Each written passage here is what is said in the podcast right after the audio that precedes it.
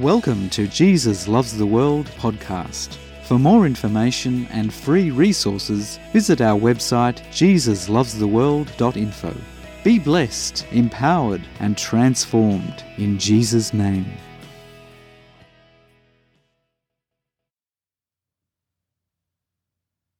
Following on from last week's sermon, he who holds the seven stars in his right hand and walks in the midst, we come to episode two of our seven part series titled The Seven Letters. These are the seven letters to the seven churches in the book of the Revelation of Jesus.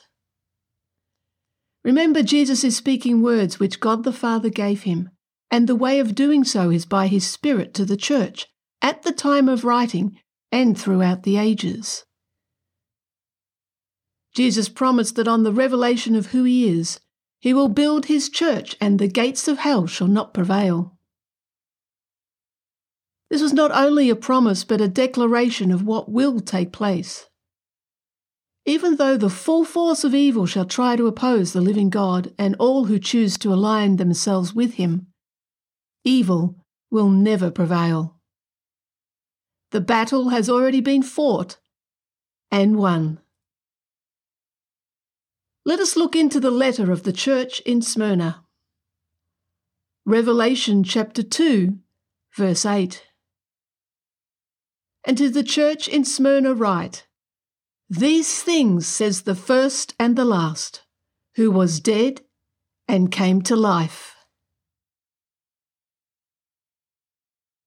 Jesus portrays himself as the first and the last, using the same words that he identified himself with to John at the beginning of this resurrected appearance to him. This is John's response. Revelation chapter 1, verse 17. And when I saw him, I fell at his feet as dead. But he laid his right hand on me, saying to me, do not be afraid. I am the first and the last.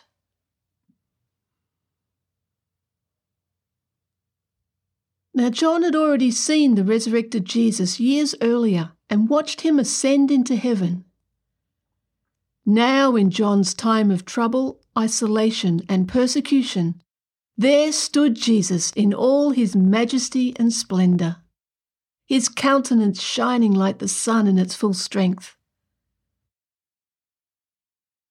So powerful, the first words that Jesus speaks is, Do not be afraid. Fear is not from God, as He is love. And the first words that Jesus speaks over John is His peace.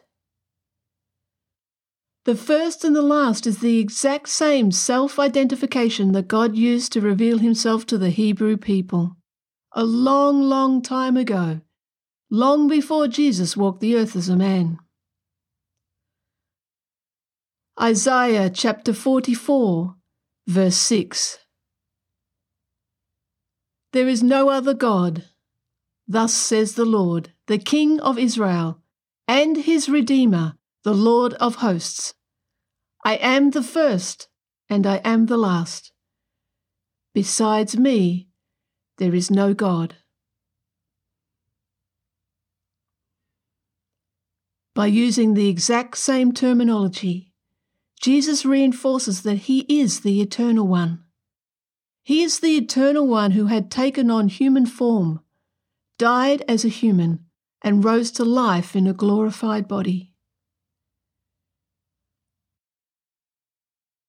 This is the great gospel of Jesus Christ, the eternal one who became the incarnate one, experienced the full human condition and our reality of death, and through his resurrection, we can experience his reality of eternal life. Jesus conquered death and evil to give life and goodness to all who are willing. Jesus, in his death and resurrection, stripped the grave of its power.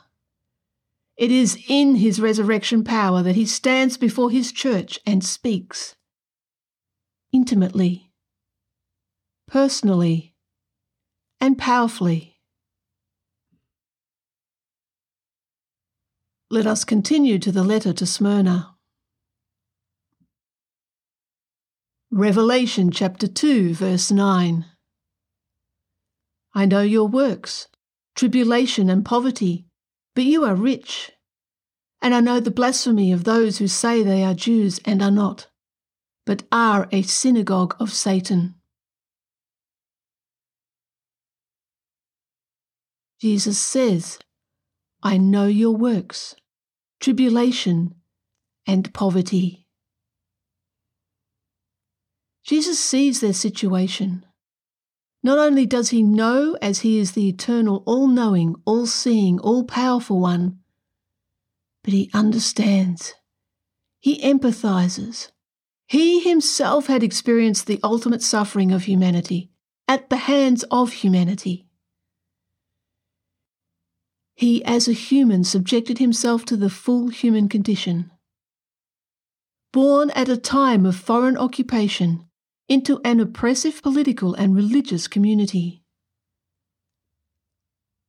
The entire burdens and afflictions of humanity Jesus consumed on his body of flesh upon the cross. To go deeper in this, please listen to our podcast. Surely his suffering is more than enough. Yes, Jesus knows and understands. The resurrected Jesus is there with them through it all. He knows their works, their deeds, their efforts in adverse conditions. They are in economic poverty, lacking in the things of this world. In Jesus acknowledging their economic poverty, he is identifying with them in their hardship. He knows the hardship that poverty brings in this unjust world. As the world systems of humanity favour the rich and are opposed to everything of God, they oppress and disempower the poor. So, in this context, Jesus speaks into their hearts and minds and declares they are rich, changing their perspective of their immediate reality to that of eternity. Their wealth is eternal and cannot be taken away from them. The wealth of this world is fragile, fleeting, and fickle. It can come and go in an instant. The greater eternal poverty is to be poor in spirit. Those poor in spirit are those who do not have Jesus. It is to those who knowingly reject Jesus that they are eternally poor. They are rejecting Jesus and their only pathway of salvation, and as a result have chosen their destiny of eternal death and destruction. Yet those who know they are poor in spirit and receive Jesus are eternally rich. Those in the church in Smyrna had done the first work. They had received Jesus and his victory. Their tribulation is the persecution they are subjected to, the verbal abuse and resultant poverty. Yes, persecution is very real. Still to this day, there are those who live in the constant pressure of opposition to being a disciple of Jesus. There are families who forbid their members from becoming a disciple of Jesus. And if they choose to do so, they pronounce them dead. They excommunicate them from their community. And in many instances, destroy all evidence of their existence. Many are beaten, verbally abused, ostracized, and put into prison all as a result of being a disciple of Jesus. They suffer and still suffer persecution in all its evil forms. Also in verse 9, Jesus declares, I know the blasphemy of those who say they are Jews and are not, but are of a synagogue of Satan. Remember when reading this text that the writer John is of Jewish blood. And Jesus himself, the eternal one who came in human form, was from the tribe of Judah, of Jewish ancestry. So Jesus, through John, is not being anti Jewish in his declaration that those who say they are Jews and are not are of the synagogue of Satan. This is a spiritual matter. Jesus is identifying with his church in Smyrna. He too was rejected by many from his own tribe. There were those of Jewish blood who knew he was the Messiah, yet chose to reject him. Not only reject him as their Messiah, but plot to kill him and persecute anyone who comes to be his disciple. So we read that in Smyrna, from their own community, there are those who say they are Jews and are not. They are opposed to everything pertaining to God and deny Jesus as their Messiah. They are knowingly deceiving the church, saying they are of the same belief, yet they are not. The text is not talking about Jews of today who have a relationship with God yet deny Jesus as their Messiah. This is not what the text is talking about. This is talking about those who knowingly are deceiving the church in saying they are of same belief and doing everything to draw the church away from Jesus. Satan deceitfully opposes the living God. And Jesus declares that there are those among his people who have chosen to align themselves with the work of Satan. This is what Jesus means. They have chosen to align themselves with the work of Satan. They have knowingly become partakers of evil, saying they are of God. They are not ignorant in this matter, as they willingly chose to be aligned with Satan, proclaiming to be aligned with God. This is the ultimate deception. Satan deceives, opposes the truth, and propagates falsehood. Jesus is the embodiment of the truth and propagates only truth. Jesus brings encouragement to his people. Verse 10 do not fear any of those things which you are about to suffer. Indeed, the devil is about to throw some of you into prison, that you may be tested, and you will have tribulation ten days. Be faithful until death, and I will give you the crown of life.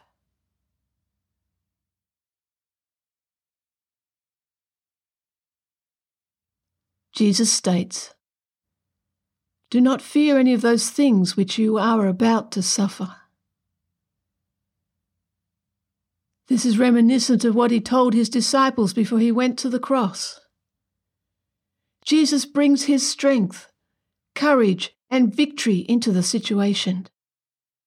Reminiscent of the words he spoke to John and over every disciple throughout the ages before he went to the cross to claim our victory that he had won. John chapter 16, verse 33. These things I have spoken to you, that in me you may have peace. In the world you will have tribulation, but be of good cheer. I have overcome the world. Jesus foretold to the church in Smyrna that the devil is about to throw some of them into prison and they may be tested. Interestingly, he announces that it is the devil who will do this. The devil in this context means slanderer. When Jesus walked the earth as a man, he was falsely accused and slandered against. Jesus shows us in the text that those who knowingly, falsely accuse God's people are effectively aligning themselves with the works of the devil. that is pure evil.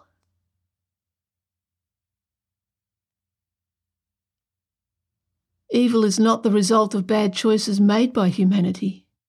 It is rather that bad choices have given evil power. The devil is the personification of the nature of opposing God. Bad things that happen in this world are not from God. It is not His sovereign will for such things. Violence, death, tragic accidents, oppression, betrayal, rejection, crime, wars, earthquakes, famine, sickness, and such things are not from God, nor are they His will. They all come from the root of evil, not from God. Evil and the damage and chaos it causes is real.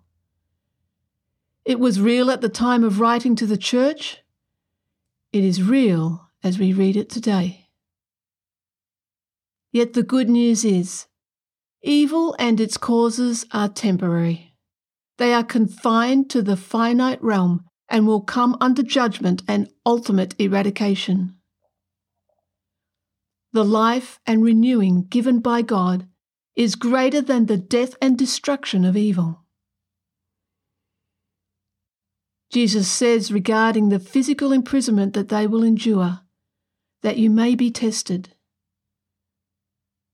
The devil, through those enjoined in opposing God, want to tempt or make a trial of the disciples of Jesus, to entice them to knowingly lie about who Jesus is. Remember that that is the devil's objective to cause destruction, fear, and doubt.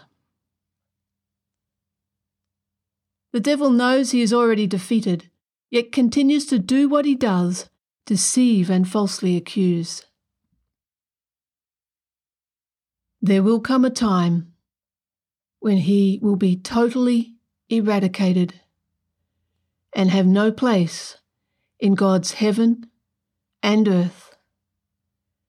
He and all who choose to align themselves with him have been condemned to eternal damnation.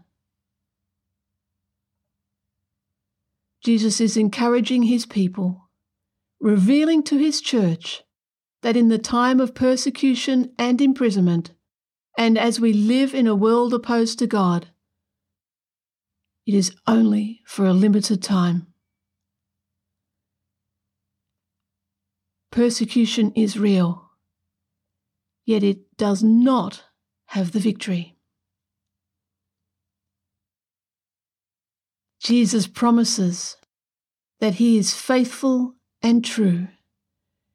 He declares over his church his faithfulness. He says, Be faithful even to the point of death. And when Jesus speaks, it is so. Please listen to our podcast, At Your Word, to discover more about the power of God's words. The enemy may threaten death, but Jesus speaks life and faithfulness into the impending situation of his people. He confirms, I will give you life as your crown. The one who overcomes gives to those who will overcome his victor's crown of everlasting life. Jesus concludes this letter with these words in verse 11 He who has an ear, let him hear what the Spirit says to the churches. He who overcomes shall not be hurt by the second death.